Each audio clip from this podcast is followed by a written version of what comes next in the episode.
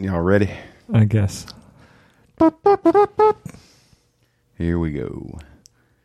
Welcome to the Meteor Strike podcast, where we talk about interesting Meteor packages and other community contributions that make the Meteor JavaScript framework great.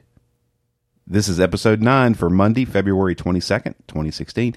Thought I'd slow down a little bit on the intro for uh, emphasis. You're pausing for dramatic effect. That's right.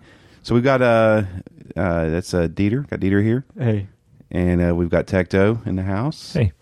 And if it So- sounds like we're a little, little relaxed this week, it's because we're sitting down. It's Yes. the, s- the sleepy podcast Yeah, day. yeah. We won't go into as much as we did in the HB5 podcast on it, but we had an IKEA standing desk that will not go up except one inch at a time, and so we're leaving it lowered completely, and we're but we're chilling on some uh, comfortable Very seating. comfortable couches. And uh, If this we, is if we sound like an NPR podcast, I'm sorry. yeah, this is the at, at HB5 co- co-work. This is the this is the podcast studio slash nap, Nap room. room. Oh, it's a dream too. It is. It's pretty Six days a week, it's the nap room. Seven days, the seventh, seventh day is is- the yeah, podcast yeah. studio. Yeah. Yeah. So we we have a good time in here, um, and na- na- well, podcasting Oh, or napping, boy. but mostly napping. Um, I do enjoy napping. yeah, the napping's better. Um, so today we are going to talk about a package by uh, I think originally uh, Percolate did this. It's the Synced Cron package, which is pretty interesting. Um, and we'll talk about why you would use it, what it's for, all that kind of stuff. But um, uh, I think I picked this one up uh, and a lot. this is this is actually a pretty popular package in the Meteor community. Uh, Dieter, do you have how many downloads? I see you've got the Atmosphere page open. I do. We're looking at 47,406 downloads. So lots of people like fairly this one. popular. Yeah. But so sometimes we're we're not always going to highlight you know new and unknown packages here. Sometimes we're going to talk about the the the standards that are really good because there's new media developers every day. They need to know about some some packages that are good, and and um, it, it's kind of kind of funny. Like I've I've worked with this package and uh, and involved in some uh, some other Meteor apps, and and almost at the same time, uh, Josh Owens mentioned using it in a uh, an application we work on together, and uh, for to solve an issue we had. So, um, so it, it comes up. This one comes up a lot, but it's a good one to use. And if you hit the if you hit the GitHub page, it's basically a simple cron system. So I'm going to turn this over to Tecto, who is our probably most experienced sysadmin type person here. So tell us what what is cron because we see this a lot in frameworks. They say Okay, so so cron actually stands for command run on, and uh, it's a very old school Unix um, system. Uh, It's not just a command; it's a full blown system that uh, runs a daemon in the background when the a server boots up, and it's meant to run scheduled commands. So typically, you'll have what's called a cron tab. Um, the you know root user will have a set of tasks a lot of times by default that will run every day or things like that. So you might have system maintenance um, email out logs, those kinds of things. But it's also leverageable by a given application or user to run things on a schedule. If you know you want a database dump made every day um, from a uh, an application, you would typically set up a cron job. So uh, again, that's command run on. So you'd have a job that you're setting up to run at a particular time. So it might be daily, it might be every hour, whatever the case might be. Cool.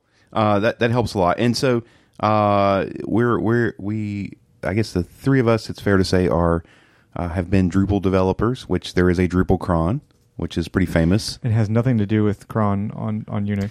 No, but it's attempting to do the same thing. So it's attempting within the Drupal environment to replicate uh, cron functionality so that you don't have to have systems administrative access to a server. And instead, inside of Drupal, you can um, leverage uh, Drupal itself to run certain jobs on a, on a regular basis. It does. Um, there's there's actually interestingly enough there is a dependence with the Drupal cron on uh, the system itself to run the Drupal cron job Yeah. every hour or Yeah. whatever the case might be. Hmm. Which which Percolate's uh, synced cron does not, which is kind of cool. Yeah. Huh. I'm curious how they do that, but um, there's a in Drupal's environment because sometimes you don't get you don't get administrative access at all.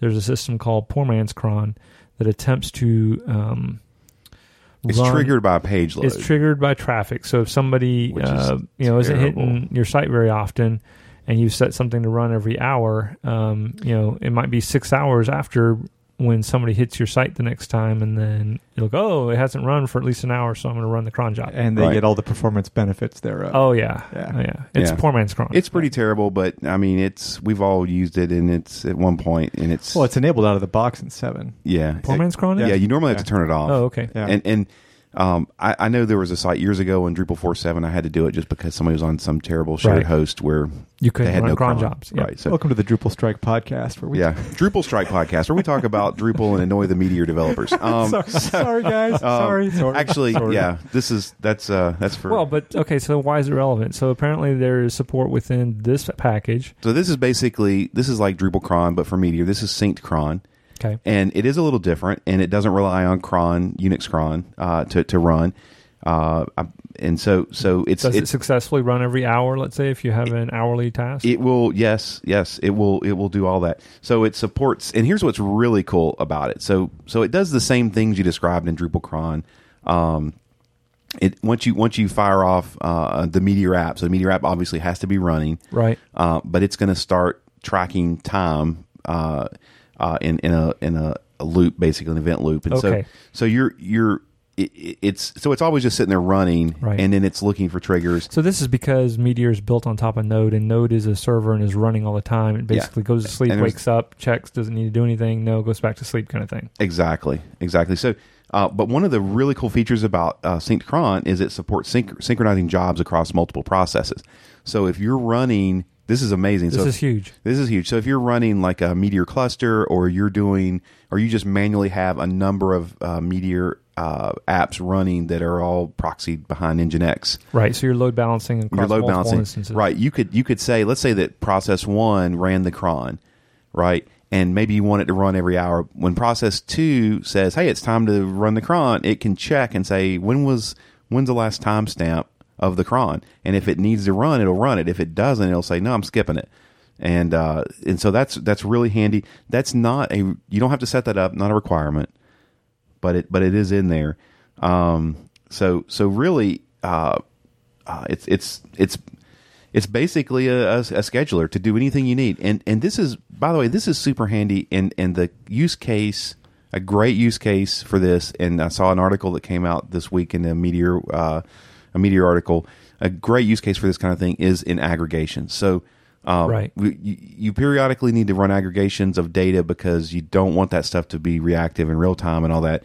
You just need to have the data is maybe it's so intensive to run the report or something like that. You just want to have that data kind of already collected and, and stored somewheres and already processed so that it's available. To, you can push it out to a client. Um, those aggregations, that's the kind of thing you could run on cron, for instance. Right. Um, so uh, let's see. There's this, some. this also means then that if you're in an environment, let's say it's a Heroku or some some uh, container Her- environment, Heroku. is it Heroku? Yeah, I think I think you're thinking of Heroku. Heroku. Oh, you got to put the emphasis Right. on the right I syllable. know. Oh, Her- sorry. Heroku. I'm sorry. people mispronounce it quite Can I get bit. some Senseo?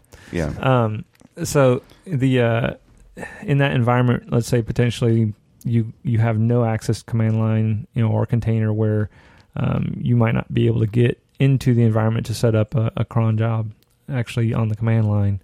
Something like this, similar to Poor Man's Cron and Drupal, gives you a application layer method, except it actually is able to run on the true schedule that you you've asked for. Correct?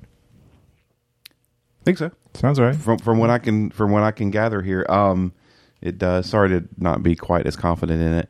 Um, I, I haven't. So so disclosure. I mean, I haven't I haven't written any crons myself, but I've manipulated the crons that already exist in an application Right. and and and that sort of thing. So it's a And they do different. they do appear to run on a schedule. No, no, it, it can it can run on a schedule. Let me see here. So you've got some calls that you can make. You can say you can do a synced cron at a next scheduled at date. So you can set a date that uh, for the next run. You can remove or stop running jobs by reference by job name. You can stop all jobs. There's a call here for stopping all jobs.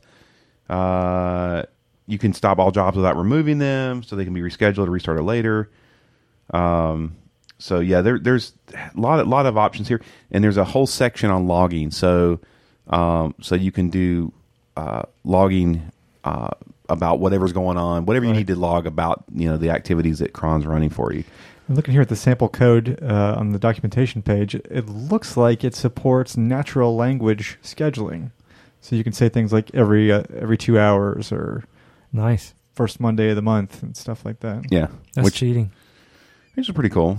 Um, yeah. So I, I, I um, there's really not much else to say about Synced Cron. Also, when would you need to know pretty about or sweet. care about this uh, Meteor package? And I'm going to answer my own question, rhetorical. Well, go ahead and answer. it. Um, when you're first starting off in uh, development and you've got you know maybe a test server and you're starting to maybe get a few test users, you know maybe even internally. test server. Mm. Oh yeah, you should have a test server. Oh yeah.